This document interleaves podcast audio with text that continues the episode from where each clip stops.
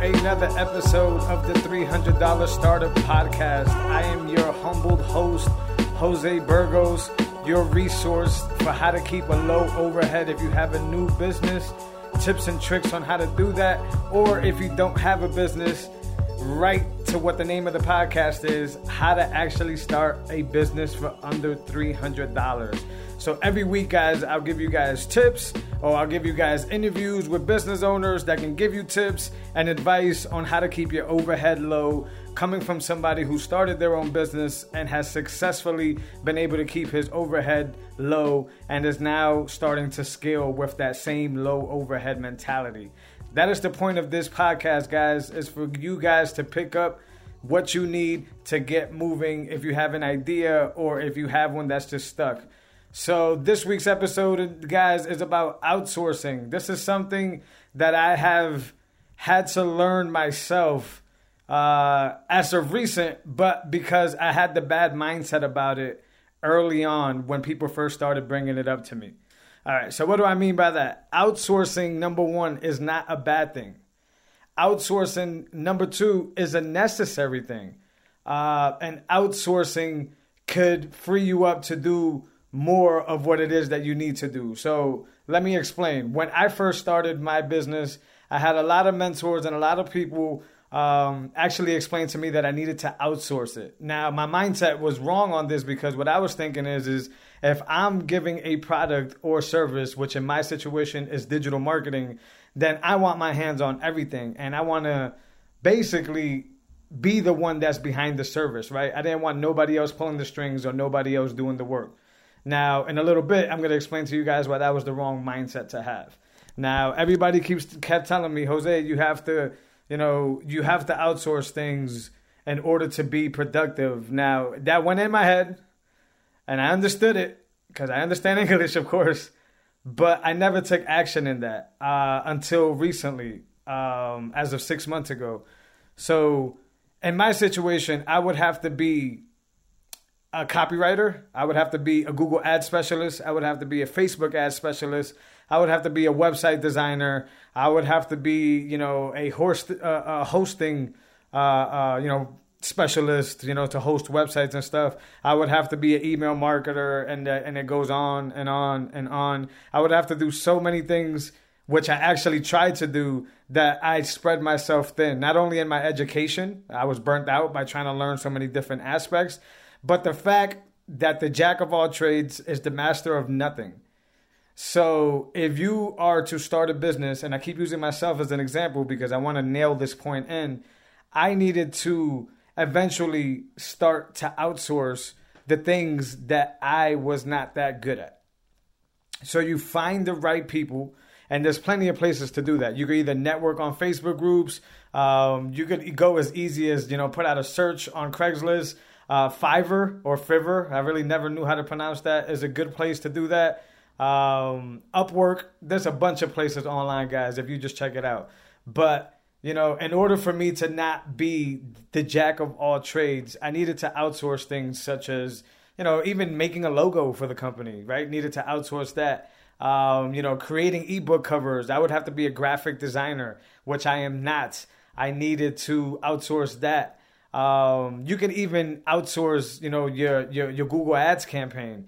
Uh, and in complete transparency, I outsource anything that's SEO um, because it's time consuming and I don't have the time to learn every nook and cranny of it. And that's just the honest truth, guys. So it maximizes your time and it makes you focus on the things that you're really good at. And my situation is Facebook ads, writing copy, and websites. That's it. Those are the things that I continue my education on, and those are the things that I continue to do myself. But there's a caveat here. Even though I know how to do those things myself, and I consider myself, you know, close to an expert or an expert in, in those subjects, eventually the line comes to where you want to scale your company. And this is where outsourcing takes on a different light because it's no longer about you not having to be the jack of all trades but now it's really about you as a business, as a salesman or saleswoman, right? At some point, you have to get behind the sales wheel and you have to attract and get more clients. once you get those clients, it's unrealistic for you to think that you're going to be able to service every single one of those campaigns, every single one of those, you know, situations or every single one of those things that they require of you and need you. So, in order to scale and get more and more clients so you can get more and more income because let's be honest here, the reason you have a business is so you can scale uh, that business and be able to, you know, make it generate more income for you uh, and for itself, for the business, then you need to prioritize your time at some point. I want to say that in the beginning, you do want to handle all this stuff on your own so you can get to know the stuff and know the ins and out of it. But at some point, you will have to outsource most of your work to, you know, other people, other companies. There's white label uh, resources out there too that'll run campaigns for you under your company's name. Uh, there's a lot of different things. Eventually, you will have to outsource all that so that you can focus 100% on getting new clients and getting more revenue through the door while managing and keeping your other clients uh, happy in every situation. So you go from being the worker of your company to eventually just being the manager of your company, right? You go from being nitty gritty and being, you know, in my situation, keyboard deep. I know that's weird to say, but uh, you know, and campaign deep and, you know, doing all this stuff to basically now I outsource most of the work to other companies and other people that I trust. That's another thing. Find somebody that you actually trust. Try a few people, try a few different outlets, and find somebody that you can really trust so you can, you know, offload all this work to so that then they can take care of that. You trust them to do a good job. And this is the underlining key of you doing it in the beginning on your own. You know the stuff. You know how to run a campaign. You know when it's working, you know when it's not, and you know what to fix. And the reason this is important, guys, is, is because if you don't know this stuff and you start to outsource right from the very beginning, what happens is is you're not going to be good at noticing when your client is not happy because you're going to be doing management, you're going to be moving around to other stuff. And then when your client comes up to you and tells you, hey, what's going on with this? You're not going to be aware of how to fix that problem, right? Or how to go to your outsourcing, uh, uh, how to go to that company that's doing the work for you. I don't know what they're called. I call them an outsourcing. And how to explain to them how to fix the problem or how to do it how you would do it, right? So some of these outsourcing uh, companies allow you to dictate the rules. Well, actually, most of them do because that is the point of an outsource. So there's a lot of these white label companies that'll do the work for you. And at the very beginning, when you set up the agreement, you can actually send them. Uh, this is actually something I like to do, uh, and you can take this as a tip and run with it because it's a very useful one. I like to record myself you know, using uh, Zoom or using Loom. There's a bunch of different services to record your screen. I personally like to record myself going through whatever it is that I'm about to outsource. So if it's a Facebook ad campaign, or if it's a Google ad campaign, or you know, if it's creating a website and setting up the hosting, I like to record myself doing all that stuff so that when I set up the agreement with the person that I'm outsourcing to, I can send them this video and say, "Hey, your sole job is to basically do it exactly how I do it." That's important, guys, because there's one thing to outsource something and give them free reign to do whatever it is they want to do. And that's another thing to give them step by step instruction on how it is that you learned it, how it is that you do it, and how it is that you sold the service, right? That's important because if you go into a meeting with a potential client and you try to, you know, and you tell them that it's going to go this way, X and Y, and it's going to go that way, and this is what to expect but then you don't give the person you're outsourcing to the information required to do it exactly that way, then it's obviously going to cause some red flags and it's going to cause a lot of confusion on everybody's end. And that's a problem.